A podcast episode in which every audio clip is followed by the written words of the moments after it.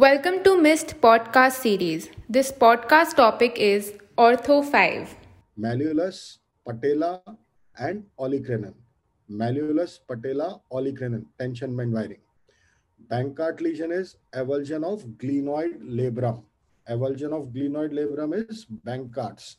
Gunstock deformity किसमें होती है सबको याद होगा ये Gunstock supracondylar fracture humerus. Supracondylar fracture humerus, gunstock deformity. Okay, muscle aligning operation for Volkmann's ischemic contracture is Max Page. Muscle aligning operation for VIC, Max Page. Most commonly affected muscle Missed. in VIC, flexor digitorum profundus.